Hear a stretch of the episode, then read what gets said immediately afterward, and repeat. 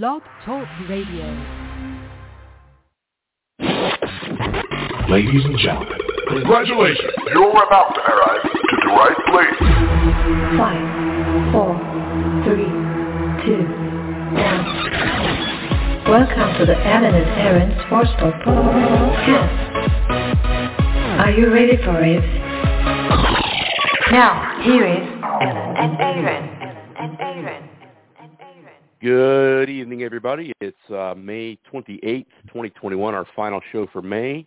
I am back. This is Aaron, and Alan will be joining me shortly here tonight on the Alan and Aaron Sports Talk podcast. Happy to have you on tonight. Hopefully you're listening live. If not, you're catching up with us here at a later point on iHeartRadio. Tonight, we're going to be discussing several topics, including uh, news from the NBA, Major League Baseball, the NFL, and as always, boxing and golf will be part of our discussion here tonight. A variety of topics, and I want to bring in the number one man on the show. That is Alan. Alan, how are you tonight? I'm doing wonderful. Thanks for asking. How about yourself, Aaron? How you doing? Uh, glad to be back. I tell you what, um, between you and me and the rest of our audience, I middle of last week uh, was uh, getting my second vaccine, and I was told ahead of time that it might uh, potentially lead to a little bit of uh, not feeling well. And let me just tell you, I was shut down for about two, three days after that happened. So I'm back now. I'm 100% healthy. Glad to get that out, out of the way. Not a fun experience, but uh, much better, I guess, than uh, having to deal with uh, the consequences of catching the virus itself. Again, happy to be back in a lot of processes here, though, because uh, this is the last show I'll be doing here from my current home. I actually will move into a new home here next week. We'll have a brand new uh, studio, so I'm looking forward to getting caught up to speed there and doing our show from my new uh, office here uh, next uh, next Friday. We'll be starting that out. So, uh, how has your last few weeks, uh, Alan, been? It's been great. You know, life is good. I mean, it's real hot here in Florida now. Not much rain, but it's sunny, so that's a nice thing. And weather's been good, but life has been been pretty, pretty, pretty nice. Nice and relaxing. I'm glad that you're back. It's nice that you're back. And I'm sorry to hear about definitely your sickness. It sounds like it really beat you down, but I'm also glad and happy that you got your, your new house. So definitely congratulations, new home.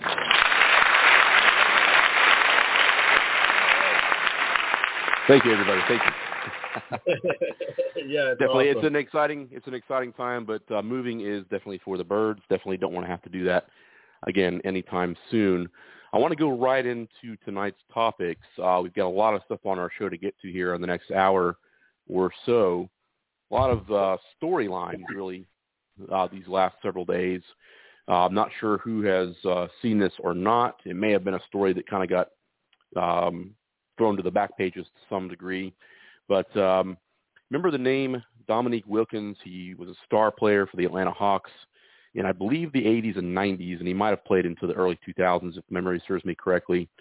Uh, obviously, uh, his name has come up in the headlines here in the last uh, week or so with an incident that happened uh, there in, um, I believe it was Buckhead, which is in Atlanta. Uh, Alan, tell us a little bit about what uh, what happened there, and then we'll go for your take on uh, on what occurred. Yes, definitely. It was a an incident that happened on May 22nd in in Atlanta, a restaurant in Atlanta called Les Biblioquettes, a French restaurant in the Georgia capital, and it, it seemed like a nice, casual, upscale type of restaurant from the pictures of it. I've never eaten at this restaurant, but when Dominique went to go in and eat with him and a couple of friends, the patron at the front basically said, number one, we don't have any tables. And then two, they responded by looking looking at his attire and said, well, you're not dressed appropriate anyway. So basically, to deflect the fact that they didn't have tables, they mentioned about his dress code. He didn't. They actually have a dress code at this restaurant that they felt he didn't meet the the criteria for that, and plus they didn't have any tables. So he was Dominique Wilkins was denied service. And, and you know, I, after getting some more details, he kind of pleaded his case to get a table, and they stuck to their guns and said, "No, we don't have a table." and you're not dress appropriate, Dominique Wilkins did what unfortunately uh, most people do in this day and age, and he went to social media, tweeted about it, and basically that became a storyline. Later, the restaurant made two tweets publicly. They basically first reiterated their dress code that they do have that in place. That was something that they have, and it's ever evolving. And then the second tweet was basically giving Dominique Wilkins an apology for the treatment that he received. And then later, behold, Dominique, this story really caught some some wind on social media, and then it went all the way up to CNN where he got an interview with Don Lemon, and he was actually a guest, Dominic Wilkins. So I'll give you my take on it in a moment, but I want to kind of get your initial thoughts on the Dominic Wilkins situation. Yeah, first, first things first. Uh, you mentioned the name of the restaurant. Here's always been my rule of thumb: if I can't pronounce the name of the restaurant and spell it out, I probably am not going to eat there. Um, that's a whole nother that's a whole nother topic for a whole nother time. Um, I, I, I said to you off air earlier, um, and this is no disrespect to Dominique Wilkins. When was the last time that he was a relevant person in the NBA?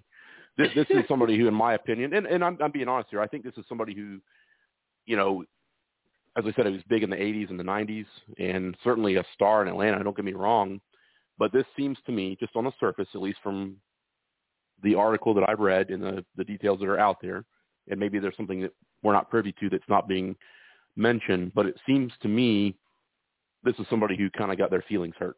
And like you said, a lot of times people nowadays, before they really look at all the details, they're too quick to go to social media, and of course that is an avalanche that just sets everything off. People get emotional and they begin to discuss things and it turns into something that maybe it really wasn't. Um, my feeling is this, and I've, I've, I've eaten at some very fine restaurants before, uh, both, uh, you know, here in the United States. I've been on cruises before where you're required to wear a suit and tie or a, you know, nice attire. If a restaurant has a dress code, they typically post that dress code at the door or somewhere on the menu or on their website or you know wherever it happens to be. Oh, and he, he I, from my understanding, I believe he knew. So, so in my opinion, um, you know, I'm going to cut you off for one second. We have a caller come in. Let me yeah. just do that real quick, and we'll continue this forward. Welcome to the Aaron and Aaron Sports Talk Radio Show. Is Alan or Aaron? This is Alan, and I have Aaron on the line, but this is Alan speaking. How you oh. doing, Luke? All right. Oh, you guys are on to get the phone together. Okay. Oh, I should have waited. Yeah, I, mean, I know. I know Aaron. today, sorry, uh, sorry, Aaron. Yeah, I'm, I'm back, Lou. I'm no longer no longer out with the um, ill effects of the COVID vaccine, which got me last week, unfortunately. So, how oh, are you that's what happened. I'm sorry. Yep. All right. Well, I'm well. I'm gonna be getting uh, the first doses this weekend, so I'm gonna Oh, be wow. halfway there. You'll be fine. Just drink lots of fluids. That helped me out tremendously. So. right. Okay.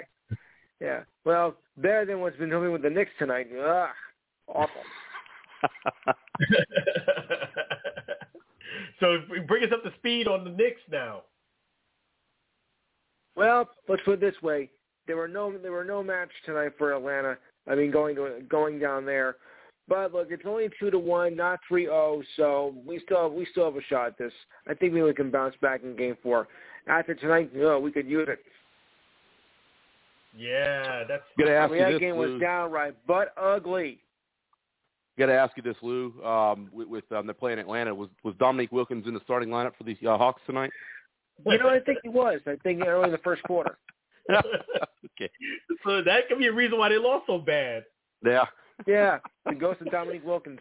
Yeah. what is your take on? I don't. I don't know if you know that story or not. With, with what happened here a week or so back for him in Atlanta. What What are your thoughts on that? Um, well, I didn't get the full. I didn't get the full story actually, but I did. I did hear some. I did hear something. yeah. Oh. Former athletes in their return to glory. That's what they want, don't they? seems seems seems to be the case uh, here again, and, and yeah. you know they're I, I always am one who errs on the side of caution when it comes to any kind of story because there's a there's always so a let me guess. side He was it. trying so. to pull a Charles Oakley.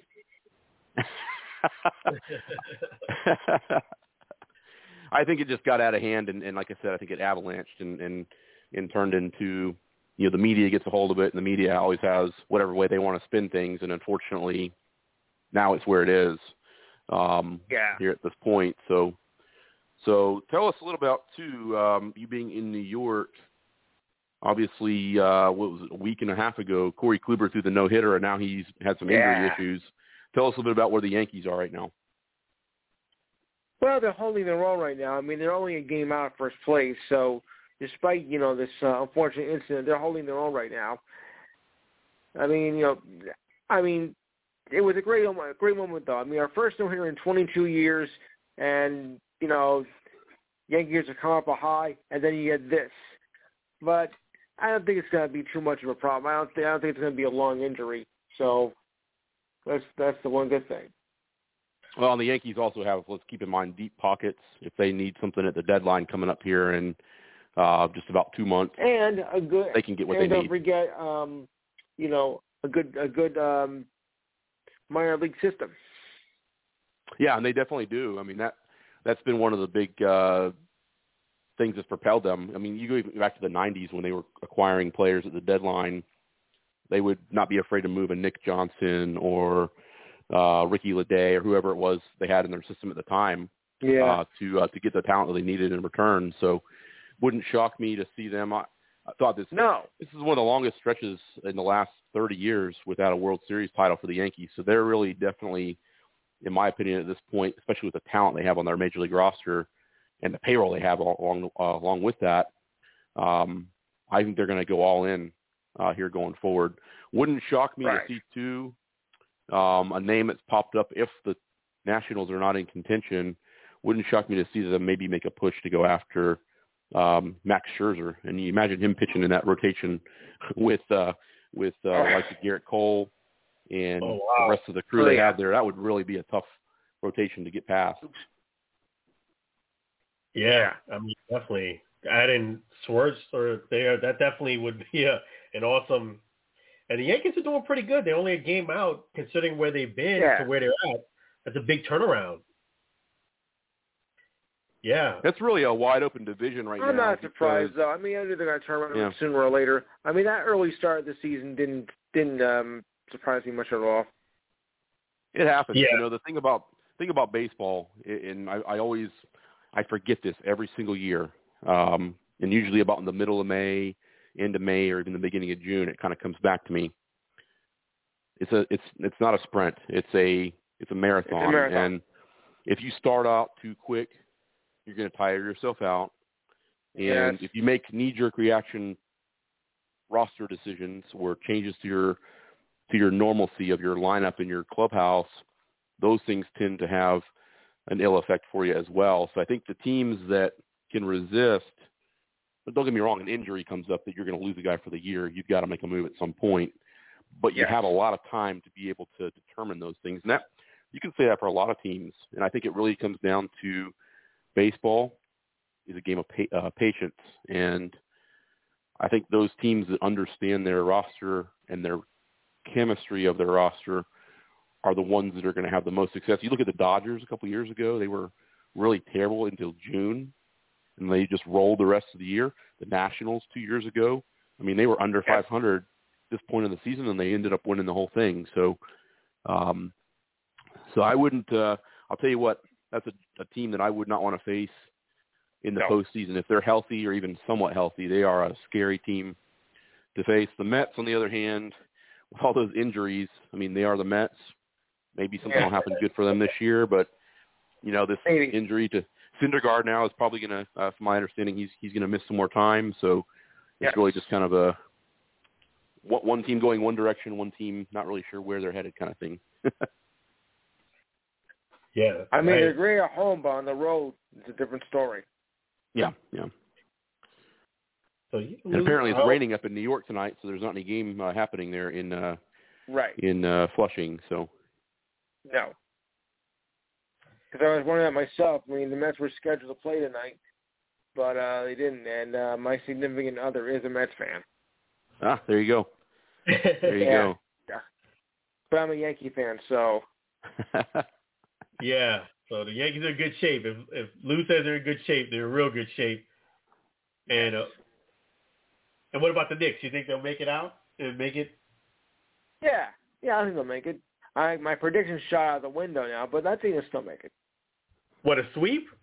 No, I said five. Oh, it's it's okay. All right. Well, it's as long as they win the series. I mean, hey, they haven't been in playoffs in a long time.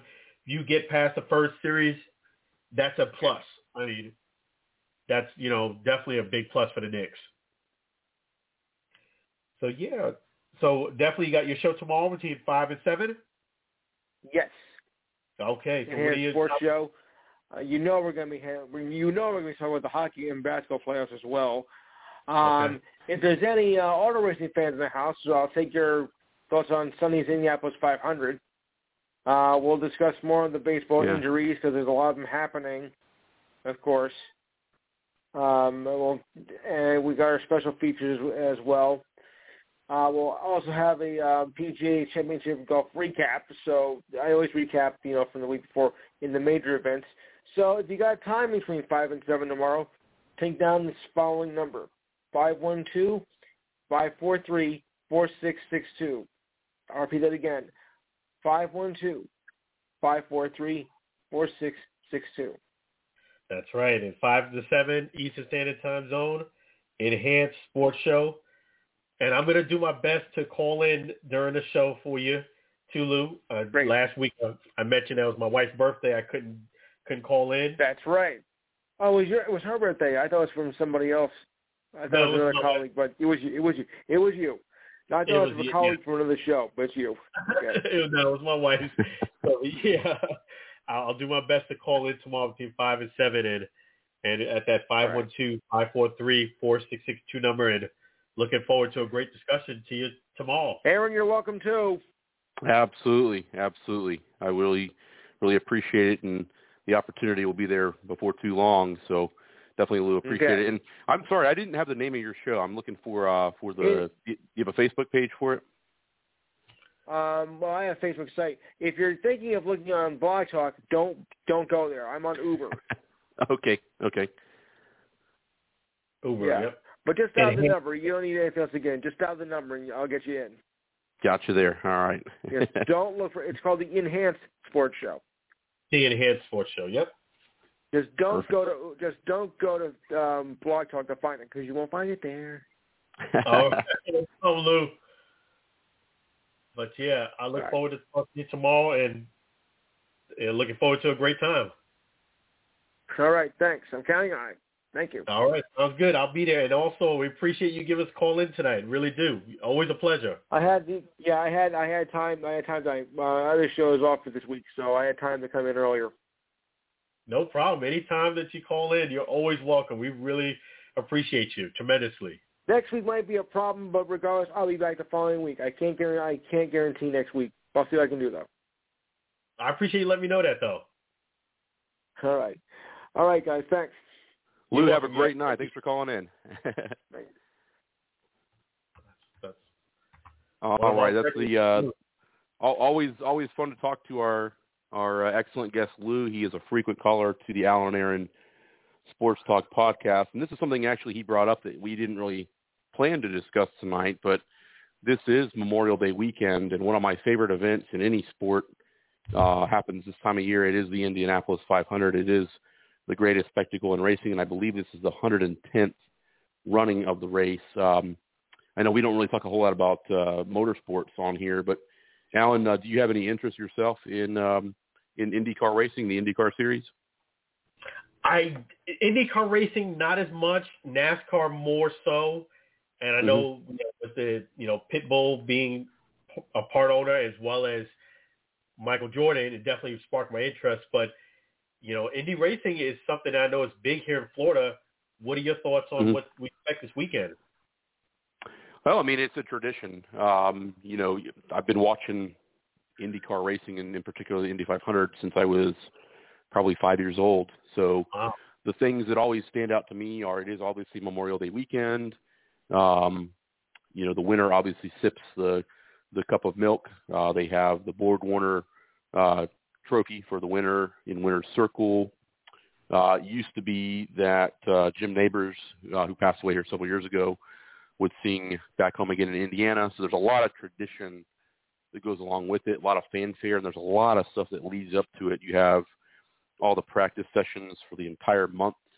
You have qualifying the week or so before. Um, so anybody who's into motorsports, it's something that's going to catch your eye for sure.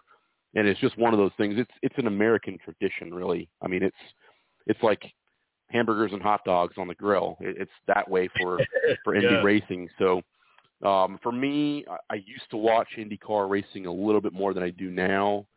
Uh, when I was a little bit younger, but this is a race that I always watch every single year religiously. It is something that I do not miss uh, for pretty much any reason if I can avoid it. So um, I'm actually planning, hopefully, hopefully uh, next year to actually attend uh, up in uh, up in Indianapolis. Um, it's always been one of my bucket list things. So hopefully, uh, a year from now, I can uh, report back to the show uh, some of the great things that I've seen and just the the um, the awe of being able to see those cars go 240 miles an hour around the track. So, um, so I want to move on here tonight to Alan, the next part of our show. And again, you and I have discussed a lot of this stuff off air. Uh, big news in the NBA. Obviously, the playoffs are are uh, upon us here, but we had some some things happen with uh, the star of the show, if you will, LeBron James. Um, get right to the question: Should he have been suspended by the league for violating the COVID protocol? What are your thoughts there? You know, it, it initially when I checked into the story, I felt as if LeBron was getting the star treatment, meaning he may have crossed the line and the league kind of kind of swept it off the rug because it's LeBron James. He's the offender. Definitely the biggest star in the NBA or one of the biggest stars in the NBA. Fan favorite, whether you like his political views or not. Can't deny who he is. At first, when I initially read about it, I thought automatically the league should have suspended him. But, uh, you know, one of the things that our, our society doesn't do a lot is actually check into all the facts. I went ahead and checked into the facts. Allegedly, what is what LeBron did, so the people who don't know, he showed up to an event that he was part going to be basically one of the advertisers of it with Drake and some other celebrities. It was an outdoor event, and the event allegedly was supposed to have people that have either A, tested negative, or B, been vaccinated. Those are the two people, those are the two criteria you had to meet in order to be at this event, and it was outdoors. LeBron James basically made a cameo appearance there, and he left. You know, he enjoyed the facility, but he left, and he didn't get suspended by the league. That's something that you know the league usually does suspend you for. The league's response was that LeBron was attending an outdoor event where those two criteria are met, and because of those two criteria are met, they didn't feel as if he actually broke any rule, and they didn't suspend him. I, I think it's a ton of a dicey situation, but underneath the circumstances, those two criteria are, are met in the event, then yes, I, I would have to say LeBron, it was right that he did not get suspended. The only time I think somebody should get suspended, whether you're LeBron James or not, is if you actually broke a league protocol. Underneath those guidelines, it doesn't sound like he broke a league protocol. So I would have to say I kind of agree with them not suspending him. What are your thoughts on it? That's a good good point. Uh, and I'm a letter of the law type of guy. I, I'm I'm the type of person you know by the book. But you brought up a good point there. Um, what does the rule actually say? So you actually, I'm not saying you've necessarily swayed me to look at this differently, but you're absolutely right. Our society does not look at the facts before they come out with an opinion. Um, everything is always one-sided. I'm always, I, I try to be, and everyone has their knee-jerk reaction um, assessments. We're all like that. That's how we're wired as a society nowadays. But I think it's important in these situations to let the dust settle, let all the facts come out before making an assessment. And what you just said right there was something I wasn't even aware of until you said it there. Again, I don't know what the exact rules are that the league has spelled out. I know they're probably changing all the time yeah. with everything that's gone on in the last year or so. But based on what you're telling me there, based on what I'm hearing now, I mean, it doesn't look good for him. It certainly isn't, uh, you know, a, a positive in his corner for sure. Um, but what it sounds like to me is someone was looking for a reason to bring a story into that wasn't really there. I mean, yes, it makes sense. If this had been an indoor event or this is, hey, I'm LeBron James and I don't really care what the league has to say to me, that's a different story. And absolutely, if that was the case, if he had violated the protocol, absolutely, you have to suspend your biggest player because if you can't suspend the biggest name in your league at this point, then you can't suspend anybody. That's all no, way I looked at it. If you if you can't suspend the biggest star, then the little guy that nobody knows a whole lot about, he can't be suspended either. I mean, you, the, the big name is the guy who should be the example. Um, so, so I, I I agree based on what you're telling me. And again, I hadn't read anything in, into the story any deeper, and, and until you mentioned that there. But yes, if if if the protocol wasn't broken, and if it sounds like maybe there's a loophole there. I guess I, I, I don't know. Again, I don't know what the league actually has stated on paper, but it sounds like if those individuals, it was outside, like you mentioned, and it sounds like you know they were either vaccinated or had tested, you know, negative for uh, having no rules been broken. Probably doesn't look good for him, but again, that is what it is. So I don't see anything really there that's anything other than just a story to talk about and people get riled up over it kind of thing. So um, yeah, that's right. and, and right, and that's the thing that that our society needs to do is check into the facts and get all the information before you formulate an opinion. I did want to touch and give you my quick input on Dominique Wilkins. I, I just had to get this out there. After doing the research and checking into Dominique Wilkins, you're absolutely right. I've, you know, happy birthday, you know, again to my wife. We actually went to Oyster Catchers, and that's a very upscale restaurant I, I, that we went to.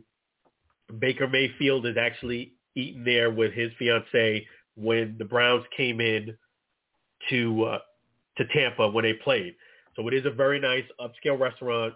It probably doesn't have as much of a dress code as it sounded like the the place that Dominique Wilkins went, but it's very expensive. And I've eaten at you know a lot of expensive restaurants. I've been blessed in that that regard. After checking into the facts of Dominique Wilkins, I don't feel as if his incident was race related. I think it was a situation where he, like as to your point, Aaron, he got his feelings hurt they didn't really they didn't know who he was, so they didn't really make a real deal effort to try to go ahead and accommodate him. If somebody recognized who he was, he would have probably got the star treatment. And that star treatment was if they didn't have any tables, they probably would have made a table somehow in the middle of the floor, pulled out something in the back row, in the back seat, put a tablecloth on it, and boom, served them. You know what I'm saying? yeah.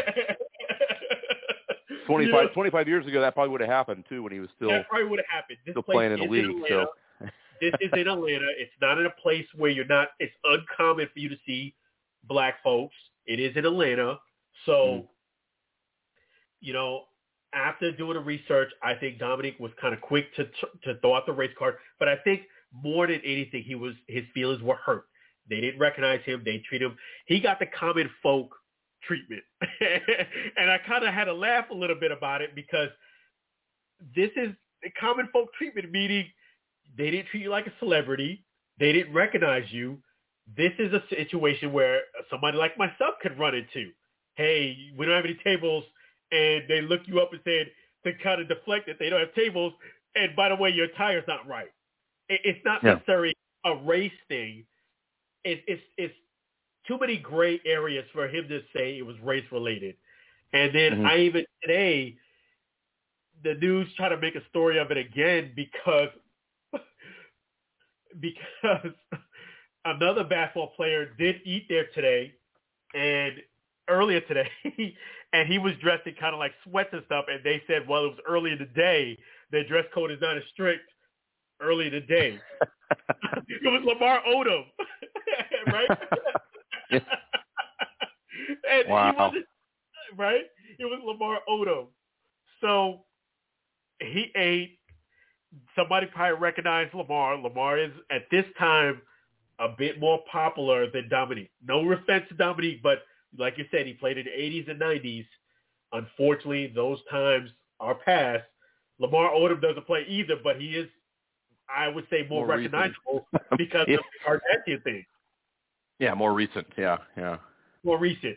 So I, Yeah. I don't think it's it's it would had anything to do with his race. I think his feelings got hurt because he didn't get the star treatment, and that's what happened.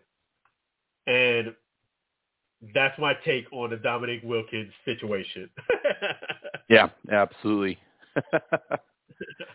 now, moving on to some more uh, on the field stuff. Uh, this was in the works for probably several weeks, and then it finally happened this past week. You have uh, the team with the number one pick in the NFL draft here a month or so ago, Jacksonville Jaguars. They have um, Trevor Lawrence now as their leader. You bring in Urban Meyer, who is a very well decorated, very successful first stint in the NFL. We're going to find out whether this works. Now he has brought in uh, a fan favorite and a guy who some people just absolutely hate too, Tim Tebow.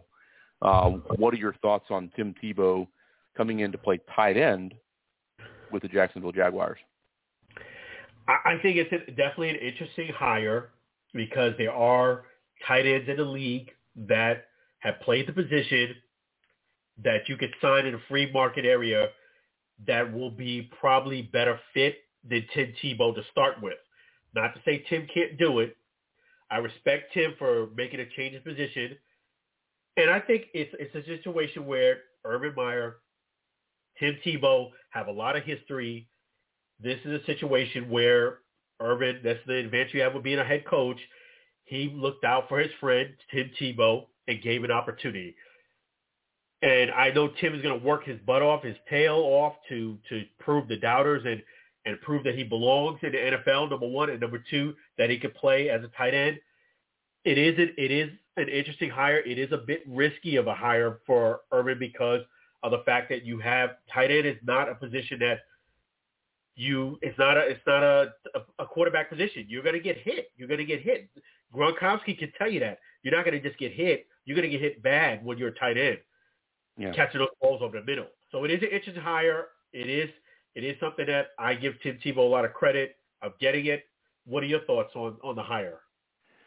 Um, this is something that I, I think uh, I've got a lot of thoughts on this one. Actually, um, he's used to getting hit. I mean, when he played at Florida, he took shot after shot after shot after shot. Guys were lining up to want to hit Tim Tebow when he was playing quarterback at Florida, and I think there's the same degree, even more so, when he was with Denver and briefly with the Jets, even though he didn't really play much in New York. Uh, I do think this was a, a connection. This was nothing um, out of the ordinary. It's a connection. I mean, he and he's had opportunities the last several years. He he had a tryout with the Eagles a few years ago. That didn't work out. He had a tryout, I want to say, in 2013 with the Patriots. That didn't work out. I give him credit because he has stayed in immaculate shape for 33, I think is what his age is now.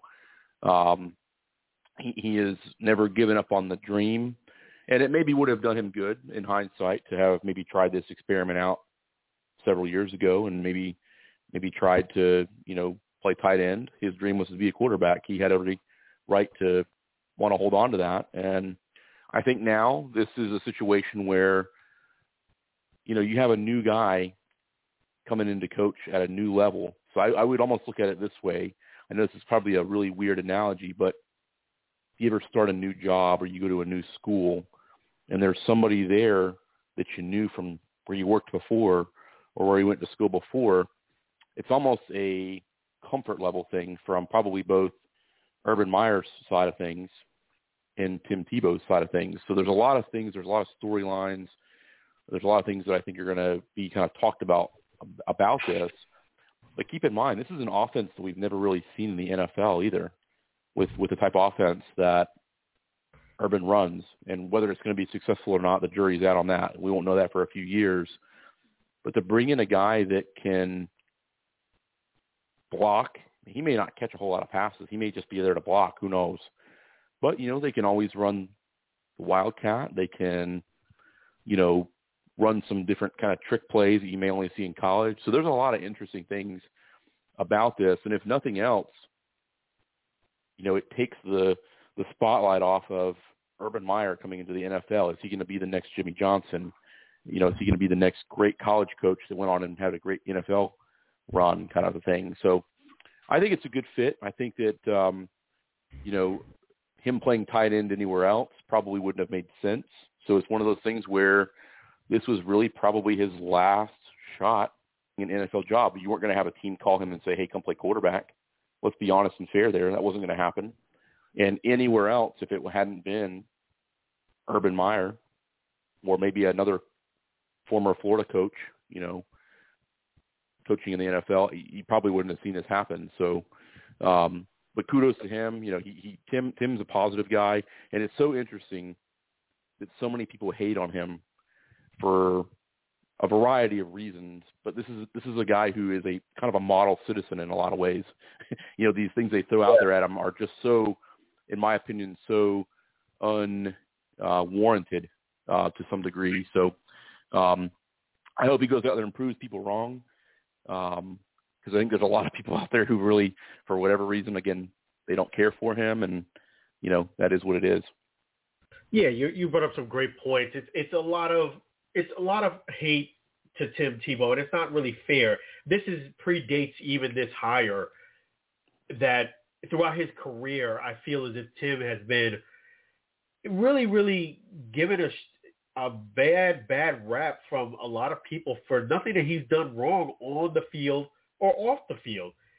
I think it's unfair. I mean, a guy's a, a guy, a man of faith. You know, he he definitely talks about that a lot. It's part of who he is. He talks about it in his books.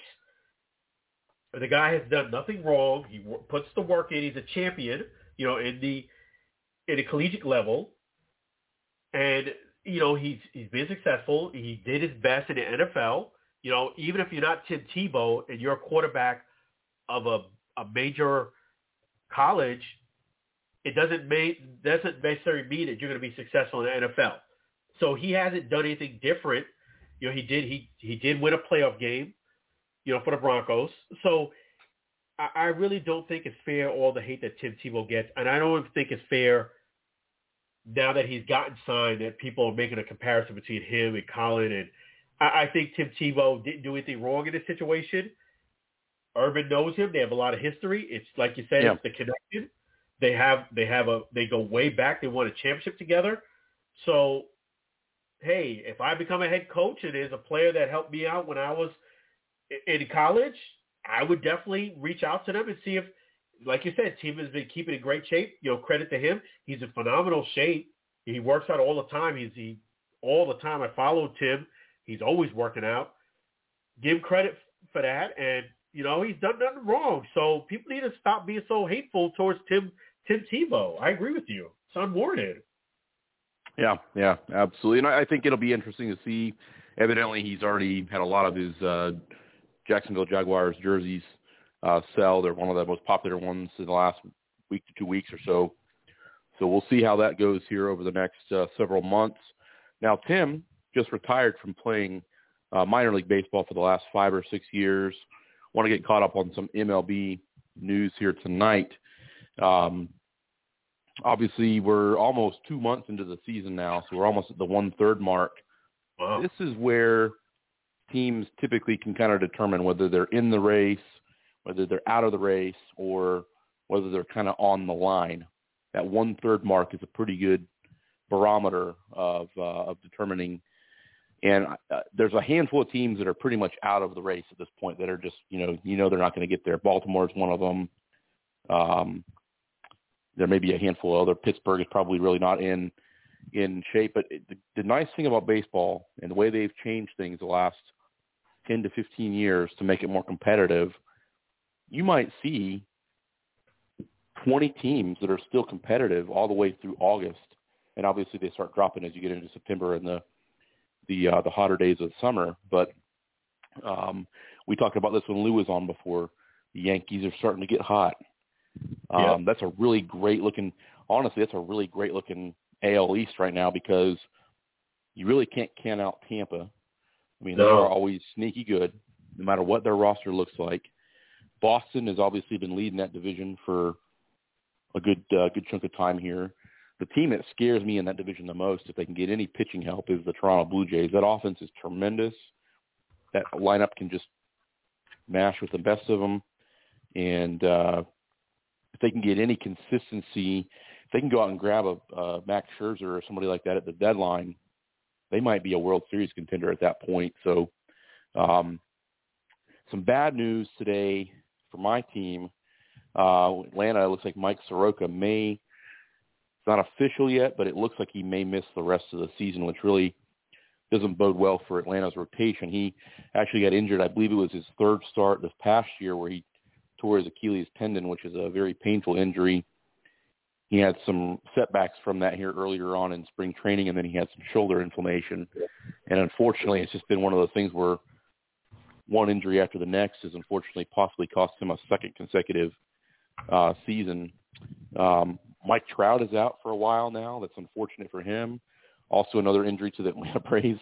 Marcell Ozuna uh, dislocated and broke, I believe, two one or two fingers here in a head first slide on Tuesday night in Boston. And unfortunately, that's another injury that's going to keep him out for at least six weeks. So we're seeing a lot of injuries happen. Those are always the thing that people worry about. Game's not won on paper. Obviously, good lineups and good rosters look good, but then you get an injury. Your Yankees have had some injury issues here the last year or so. So it's one of those things where it's all about how much depth that you have. We'll kind of see how things go from there. No, you're absolutely right. You got to stay healthy, especially in, in baseball. I know it's no such thing as perfect health, but you don't want a lot of your big guys going down at the same time. And you know the the Braves are they're two and a half out.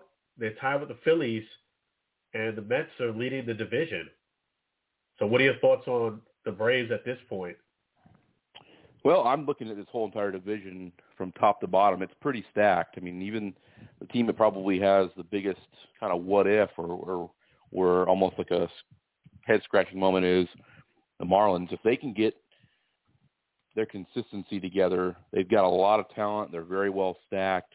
I think they could surprise some people in the second half of the season. Um, talked about the Mets leading the division right now. They have the biggest injury issue of any team in baseball right now. They have, I think, seven or eight players that are currently on the injured list of players that were starters for them when the season began. So, so they've got a lot of issues. Uh, Noah Syndergaard, I believe, is going to miss more time. I'm not a, a 100% certain on what his setback was. Uh, Jacob DeGrom is just now coming back. Uh, two of their outfielders are hurt. This is kind of the Mets storyline the last several years. They've had a lot of talent on the field, or on paper anyways, on their actual roster, but then they've not been able to keep everybody healthy, which is unfortunate. So um, I'm going to go with just just from the they were the team that was doubted the last couple of years, and they still wound, uh, wound up winning even with injuries. I still think that, that the Braves are the team to beat in the division, but I I, I will say the division has gotten a lot better. You know, Philadelphia is right there. I mentioned the Marlins before. The Mets are probably the wild card because if they can get healthy, they're certainly right there.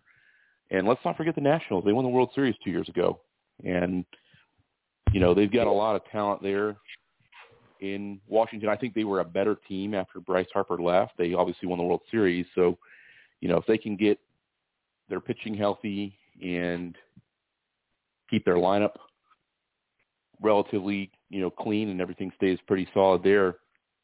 I mean, we might not know who wins that division until the last couple weeks of the season. It's just one of those things that may happen that way. So, um, really, as a baseball enthusiast, and anyone who's an enthusiast of baseball, to see Mike Trout, the best talent in the game right now, out for any period of time, I think he's going to miss six to eight weeks. That's just a real bummer. I mean, we had a a shortened season last year, so we didn't get to see the full ability of him to put up big numbers, and then he's going to miss some significant time this year on a team that unfortunately I just cannot understand the Angels. They they they spend a lot of money and they have just not been able to get the the results they've wanted the last several years. So that's the reason why I was saying they I was really against them getting rid of Albert Pujols, but it worked out, and I did want to give Albert Pujols some some props. You know, Albert Pujols, you know, I did see him give a little fan that was by the dugout a pound. Kid must have been about maybe three or four years old, uh, and mm-hmm. then he gave his bat. Then he gave his bat. I don't know if you saw that. Yep. And he gave his bat. I just think that's the great thing about Albert Pujols. The guy is definitely a great ambassador for baseball. You know, he didn't he didn't do it for fanfare. He didn't do it to get his name in the paper. He didn't do it to get his social media. He did it with a sneak tip, and somebody caught it. You know, when you're a celebrity, someone's always filming something you're doing, even when you don't think about it. And they caught that on camera, and I just thought it was really cool of him to do that, just to give him a bat. You know, I mean, that kid will always remember that, and his parents will always remember that. What are your thoughts on on Albert giving up his bat? Well, and we've seen this time and time again from him, and there's several. I mean, there's many, many other players that do this.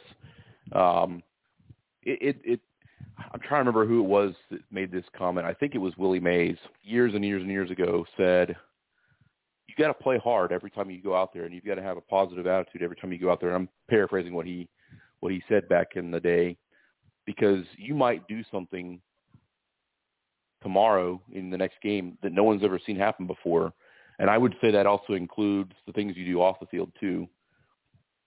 You know, baseball is a little kid's game, and these guys are adult men that play it for a living and get paid millions and millions of dollars to do it. And so it's really nice to see guys that are not wrapped up in yes, winning and losing is important. We are fans and they're paid to do a job, either get guys out or score runs but it is nice to see when the game is over or the game is starting, whatever the case is, for that. I mean, he made a fan for life, and he might not even been a. I don't even know if the kid was a Dodgers fan. I, I don't. I don't remember what uh, uh, team he was rooting for, but you know, just to have that that moment, that kid, like you said, he'll never forget that the rest of his life, and he'll, whether he's a fan of the Dodgers or you know, fan of whoever, that'll always be a moment that'll be linked in his life, and he'll be able to tell kid, uh, his kids and grandkids when he's older, hey, when I was six years old, Albert Pujols gave me a bat, and Albert Pujols' name at that point will mean to those kids what uh, Mickey Mantle and Willie Mays and Hank Aaron meant to you and I. So um, that's just a neat thing to hear, and you know, I've had my run-ins with with uh, with different ball players over the years. I know you've met some some pretty big names yourself, and it's always just a neat feeling it's a neat feeling for a grown man like myself uh, to uh, to run into that kind of a situation. So I can't imagine. I mean, for a little kid to, to have that happen. And let me give you an example. And unfortunately, I couldn't talk last week, but last Friday was Bobby Cox, who was a longtime big league manager. It was his 80th birthday, and I really wish I'd been able to be on to to uh, give my take on him. But about six years ago, I went to a spring training game, and I took my sons. They were obviously a little bit younger back then, and as the game ended, this is over in Kissimmee. I always like to try to go and get autographs, maybe get a baseball, run into somebody. Bobby Cox evidently was sitting in the stands, and he walked down towards where the team was at, and he he kind of rubbed shoulders with me, and you know he's wearing street clothes. You know he's he's not dressed in a uniform uniform at this point. He's retired. And I looked at him and he knew I knew who he was and I said, Hey Bobby, how you doing? And patted him on the back and he said, Hey, nice to meet you. And then he, he said, I gotta get going, I gotta go see the team and I looked at my sons and I said, Do you know who that was? And my oldest one, he's like, Yeah, yeah, I know I know who that is and Bobby turns and looks at my sons and he says, Young men, how are you doing? He shook their hand and then he said, I gotta get going. And that's kind of that same moment for them they got to meet somebody that's obviously a, a, a legend, just the way that this young man got to meet and get the bat from Albert Pujols here uh, a few nights ago. So those are always great stories because those are things you'll remember for really the rest of your life. Yeah, absolutely right. I mean, us adults, we you know, we we like the treatment of meeting a celebrity or meeting an athlete just like kids do. So that kid, uh, you know, and Albert making that great moment, something you'll never forget. I wanted to, you know, mention that uh, Joba Chamberlain is a guy who I've ran into a couple times, and I got to give him. He's always been a very good signer, and you always remember those things when you when you're adult, you know. And it's always cool that you want to win games, you want to play competitive baseball, you want to go out there and do your best. But when it's time to go ahead and show appreciation to the fans, go ahead and do it because you never know. It you know it's good. It makes you feel good. It makes someone else feel good, and if anything, it's it's good for the game. So you have you have a right as a player to always give a good impression, so that somebody who did make it or aspire to make it wants to continue to work hard to make it, and you always make it seem like, hey, you know, I'm no different than you. You know, I'm a fan of the game just like you are, and mm-hmm. That's that's the great thing. Those moments. So it's always cool. But if Joba Chamberlain is listening, definitely uh, we would love to hear from you. I, I always I ran into a couple times when you're a player, and you've always been a great great signer. I hope you do doing well. That's Joba Chamberlain. Yep. Now, other uh, baseball-related uh, news here, and we talked about this um, briefly probably a month or so back. It's back in the news again, and that is uh, the Tampa Bay Rays and their saga with their are we going to build a stadium in Ybor City? Are we going to split time between the Bay Area and uh, Montreal? And what's come to light, evidently, in the last uh, week, week and a half, is uh, principal owner Stuart Sternberg, who's owned the team since I believe 2004, may have had some backroom dealings, almost politician-like, with uh, with some investors up in Montreal and may have actually uh, broken some rules with the lease agreement that the Rays have with the city of St. Petersburg, and he's now actually being sued by the minority investors of the Rays ball club. This is just getting kind of crazy and out of hand uh, to the degree where there are many that are actually calling for him to relinquish control of the team as the majority owner. Uh, I want to get your thoughts on that because I really feel like if this team is going to stay in the Bay Area, they've got to get a new ballpark. What are your thoughts on where things are right now for the Tampa Bay Rays? Yeah, I think you're right. It is a dicey situation. I know that the majority owner wants to move the Rays and, and get fans in any way possible, even if that means even if that means, you know, like you said, Montreal moving the team, even if more people don't want the team to move, he seems very aggressive in doing that. The Rays right now are in first place. They're a game ahead of the Red Sox, two games ahead of the Yankees in a very tough division. AL East is a tough division, one of the toughest, I believe, in the league.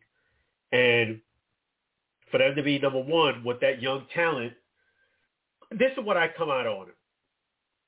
I, just, I just think that the Rays, if they move to Ybor, you might get some more fans, but I don't think you're going to get much more fans. Unfortunately, Florida is not a huge baseball state. As much as I really wanted it to be when I first moved here, being I was a big Yankee fan, I know the Yankees play in Tampa. Florida, I've learned when I moved out here is basically into college football, number one, NASCAR, number two, probably football, I would say, is number three. Did baseball mm-hmm. is four or five. Unfortunately, that's the case. First, when I first moved out here, I've seen it and I experienced it. The Rays were not that good. They had they were called the Devil Rays at that time, and the Rays didn't start doing well until they took that name off. They they changed it to the Rays. They things changed for them, and they've actually since that point have been actually a very very good team. They are always in contention now. They're not just the middle of the road team now. Always pick up young talent.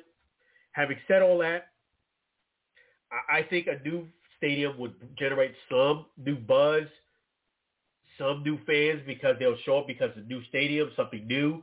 But I think once that the dust settles, I think it's going to be very similar to what you see in St. Pete. I just think the fact that the team is in St. Pete It is a little bit of a drive to get there. I do agree with you on that. But it's not, if you go there early enough, it's not that bad of a drive. You can always get parking either in the stadium or around the stadium. It's a very fan-friendly ballpark. I don't think it's that bad of a ballpark myself. I, I mean, it's not. It's much better than Astrodome. I've been in Astrodome. I even played in Astrodome for a tryout, and I can tell you, the Rays are, are worlds ahead of it. I think. I think the Rays are going to be the Rays.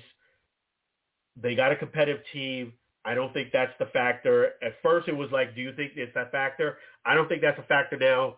I just think that the Rays are playing in Florida, where it's just not a big market, no matter where they play in Florida. So I understand his his entrepreneurial spirit to get fans in there, but I think when you're breaking rules and you're doing stuff in the back room, that's not appropriate, and I don't I don't agree with that. What are your thoughts on it?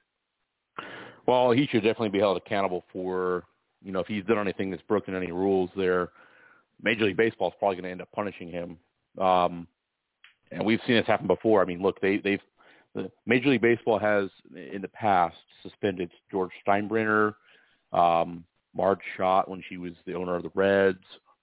Um, I believe Ted Turner actually at one point when he owned the Braves had a suspension at one point um, levied on him. So this wouldn't shock me to see him get suspended and potentially relinquish control of the team. Now I'm going to disagree with you on the stadium thing. They they in order to be competitive, they've got to get a new ballpark. Um, when you look at the rest of the league, with the exception of maybe the Oakland A's at this point, they don't have the amenities that all these new ballparks have. I do believe that the thing is going to actually draw more fans in Tampa, especially if they build in the Ybor City area. That's an entire entertainment district down there. So what's happened, and you've, you've noticed this has happened in San Diego probably 15 years ago. Atlanta did it here a couple years back you have an entertainment venue and venues around that with a stadium at the center point. And so people aren't just going to see a ball game. They might go there to see a ball game and then there's uh, you know, uh restaurants and shops and you know, other entertainment things, movie theaters, concert halls all around. So you're making it a multi-use area.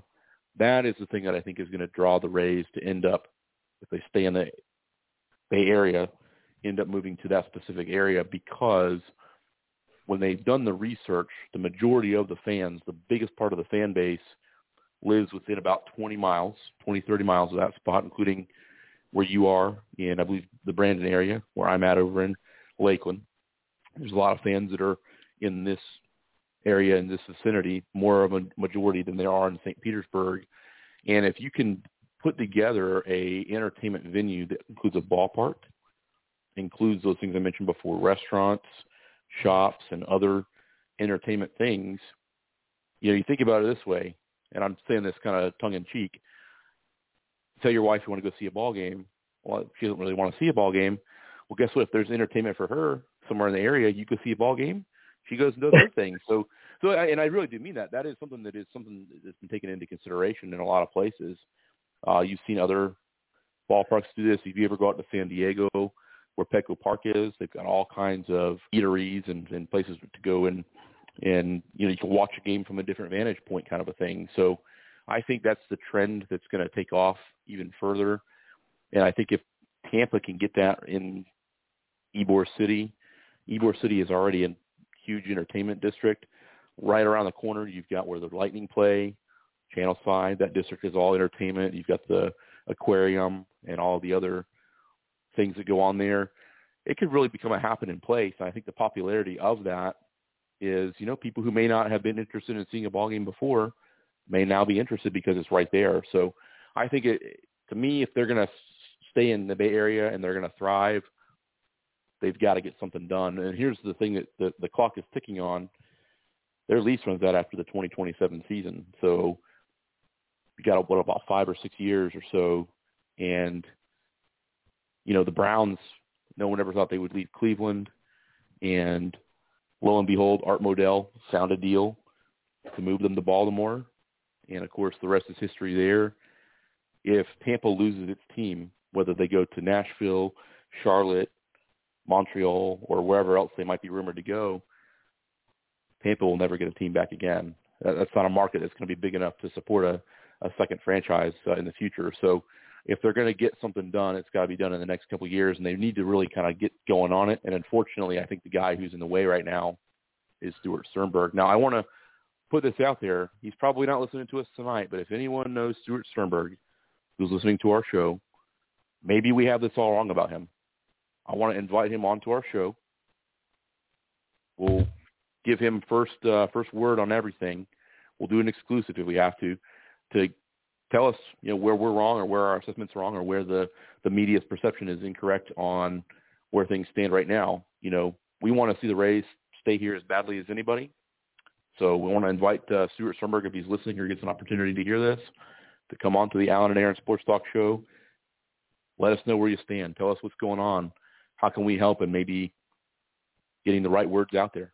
Uh, we would certainly yeah. love that opportunity.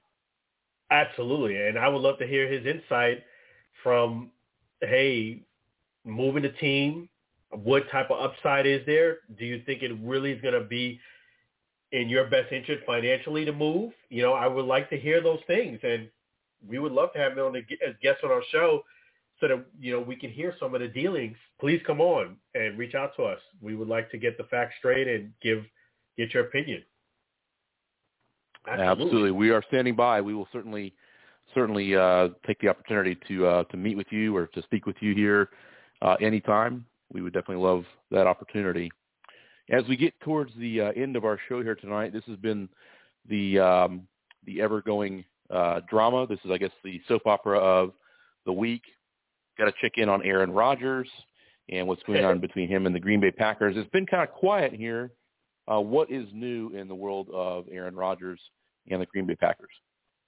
Yeah, Aaron's been basically living his best life, vacationing, and then he did the interview also on ESPN, and he basically said that he, you know, it doesn't the philosophy. He doesn't agree with the philosophy, and he stuck to that line. And this thing is is, you know, it, it still can kind of mend fences, but I have to agree with you. You mentioned this a couple times that Aaron's ego is starting to really show a bit. I mean, yes, yeah. you had an MVP season. I get that, and you're Aaron Rodgers and all that. But when you start thinking organ- you're bigger than the organization and it's my way or the highway, that usually does not bode well for you. And I, I think I think the Packers need to make a decision on whether they're going to make him the quarterback or not, and they need to do that ASAP because he he hasn't showed up as of yet and he's living his best life. What are your thoughts? Yeah, I think he needs to really. I have no problem with him going out to Hawaii. That's his own personal decision to go out there. I think that again, you know, this is like I said, a soap opera. This is Days of Our Lives, the Aaron Rodgers edition. Um, at this point, I think that I think that his ego. I, I don't know if there's been a bigger ego in the NFL since primetime Deion Sanders played. I mean, with, with, with and, and at least he was humble in the end. You know, that, that's the thing about about Deion Sanders. At least he became humble in the end. I don't think Aaron Rodgers has humble in his vocabulary at this point. And I'm going to be critical of him, even though I'm a Packers fan. I'm going to be critical of him. I think that what this is going to do, the locker room is not going to want to work with him. And football is the ultimate team sport. And I've said this time and time again he may not necessarily be ready to play yet, but you drafted Jordan Love in the first round. You traded up to get him, in fact, a year ago. He is your future quarterback. You may want to just say, hey, let's just cut all losses now. Even if you have a rough 2021 season, you still have an excellent roster. And yeah, Aaron Rodgers is a great quarterback. I'm not denying that at all. But what good does it do a team and a player even at that point when you have all this talent but you want to make it all about you, and you want to make it all about you don't agree with the philosophy. You're employed by the Green Bay Packers. You're going to go with whatever philosophy they tell you to go with. Make it the best situation. I'm going to say this: had they won a Super Bowl in the last two years, this probably would have come out differently. So I think a little bit of this does have to do with we've had some close calls. We haven't quite made it to the top yet. But I also think at the same time that this is also Aaron Rodgers thinking he can do it better, and I disagree with that wholeheartedly. I think that he needs to say, look, I'm on board with the game plan that this team has. It's really he needs to either get on board with it now or get out of town. And I, I would say that about any any player on any any sports team that I am a fan of or just watching from afar uh, as well. You can't think you're bigger than the team because once you do that, you've already lost. No, I agree, and and that's what it is. Like, you know, there has to be some humility to Aaron. Like, okay, I get it.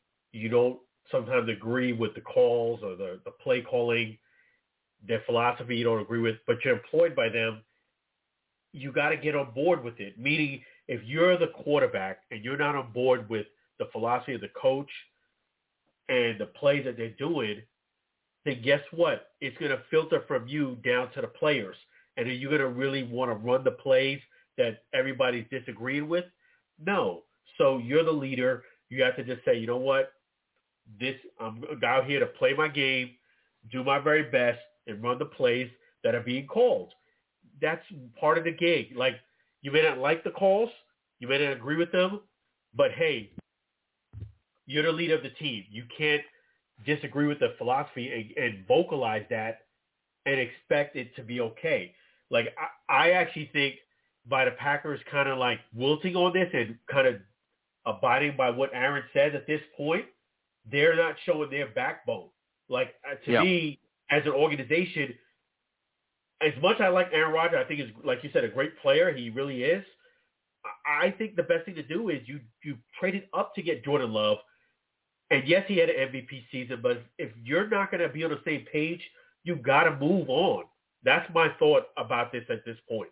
It's a distraction. Yeah, no, it's 100% a distraction, and I would say actually a better comparison in terms of ego and just getting in the way of his own self and really his team. I go back to 2004 when the 49ers traded Terrell Owens to the Eagles. Yeah. And that was a initially that was a match made in heaven. You have Donovan McNabb, Andy Reid, who is one of the best coaches in NFL history, in my opinion. Certainly a Hall of Fame coach, and obviously he's he's coached a lot of great quarterbacks. Donovan McNabb needed a guy like Terrell Owens, and Terrell Owens' ego had really, at that point, never been bigger. And of course, they go to a Super Bowl now, granted, I'll give T.O. credit. He played in that Super Bowl, even though he was pretty pretty banged up. He had had some some knee injuries. I think that had happened earlier that season, if I remember correctly. They end up going to the Super Bowl. Obviously, they lose to the Patriots. But what happened after that? That that marriage faded pretty quick. I mean, right after that, things started to go south. Um, you know, he had badmouthed uh, Jeff Garcia when he was in San Francisco. He started to turn on Donovan McNabb it started to become the T.O. show, and of course, he ends up leaving after that. So, so I think there's, there's a lot of similarities there, um, where again you've got a, a player who just has a big personality, nothing wrong with that, but also a big ego, and that ego has really gotten in Aaron Rodgers' way. And I, I do think that it's time to turn the page, move on, cut all your losses, shake hands, and move on. I think that's just the right way to go about it, and I would say this about any player, even if it's my favorite player. You know, you, you can't think you're bigger than the team. The, the team was there long before you were, and Green Bay has been there for a long time, 100 years now. Aaron, you, you've been there for for 16 years. You've had some great runs, but you know, look, Brett Favre didn't play there longer than that, and neither did Bart Starr. And there's there's going to become a time where you just got to say it's time for me to to move on, and I think this is that time. So, um, some last uh, things here as the show closes out tonight. I know you wanted to talk a little bit about this. I believe you mentioned uh, the situation with uh, with Janoris Jenkins. Tell us a little bit about what happened there. Absolutely, Janoris Jenkins is uh he had his Rolls Royce Wraith stolen.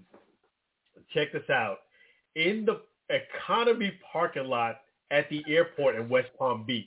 Oh my goodness. and he was traveling for 30 days.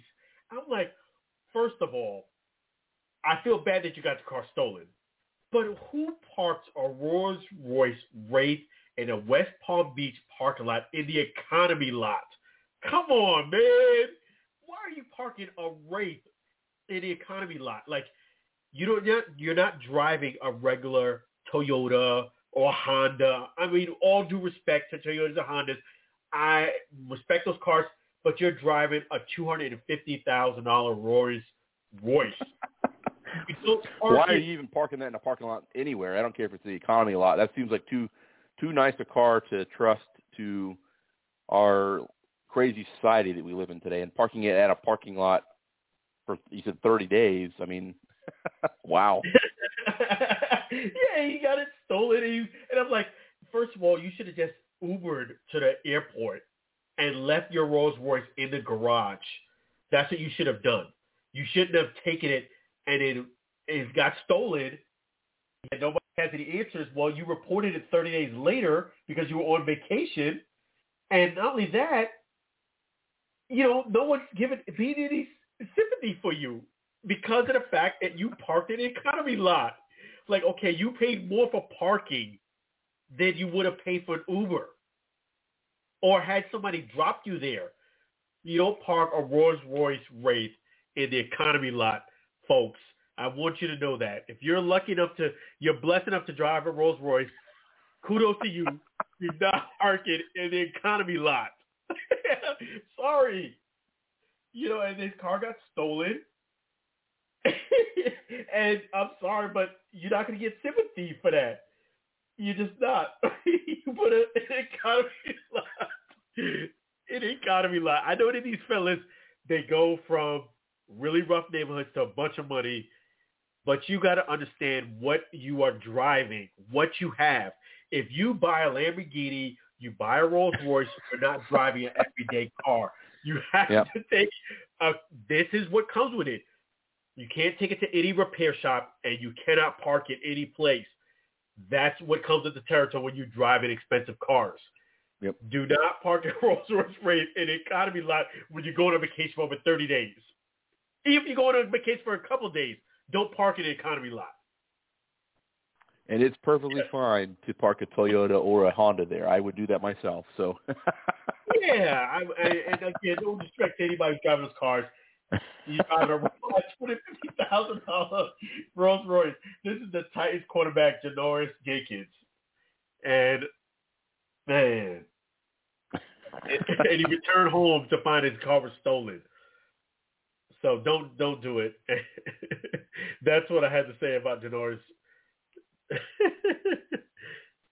and definitely get good insurance too. We can't endorse any particular groups, but uh, we certainly would advise to make sure you're well covered. So that's true, well covered. If you're going to spend fifty thousand on a Rolls Royce Wraith. All right. Anything else on the on the agenda here tonight? Yeah, there's a couple of quick things, and uh, with golf, the PGA tournament, I have to give uh, Phil Mickelson, Mickelson, uh, definitely congratulations being the the 50, 50 years old, winning a PGA Masters tournament. Definitely that's that's that's awesome. And yeah, way to go, Lefty! Uh, what a what a what a win there. I think he's the oldest to ever win a major, if I'm yeah, not mistaken. So he is, and congratulations on winning that. I mean, that's a huge accomplishment. One thing I did want to say is, uh,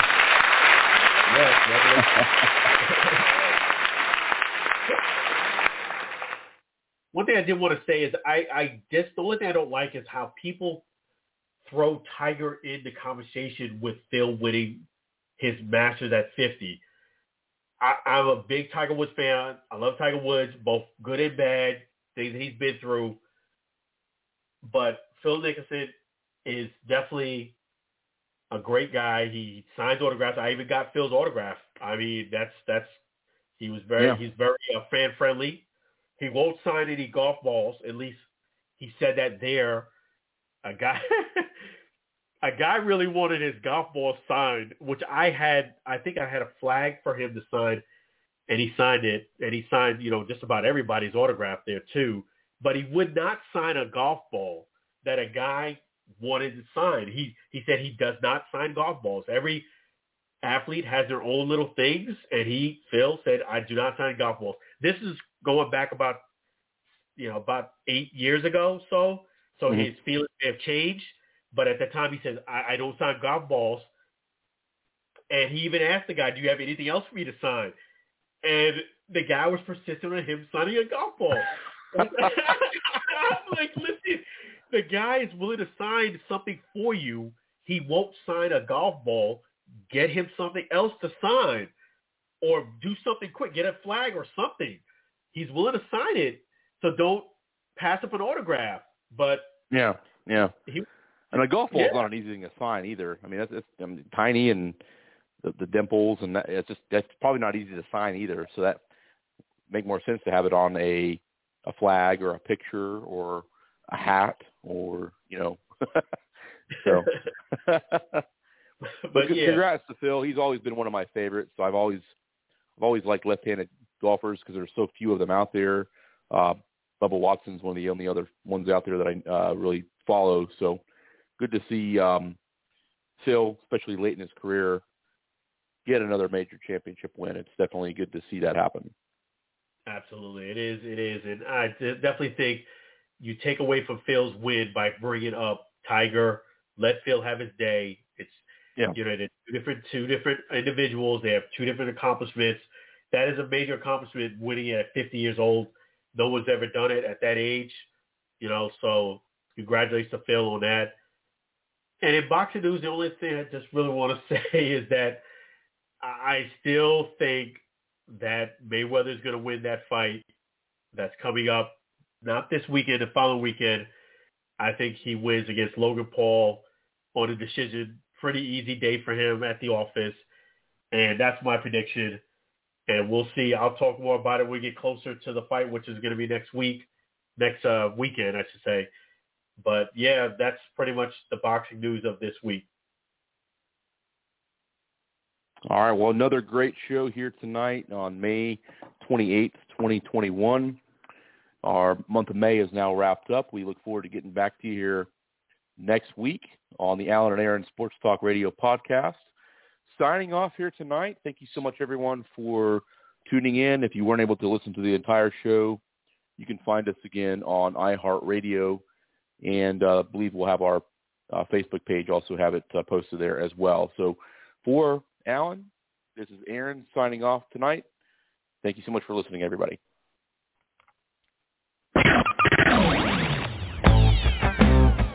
Thank you for listening to the Alan and Aaron Sports Talk podcast. Subscribe and check us out on your favorite social media platform. Thank you.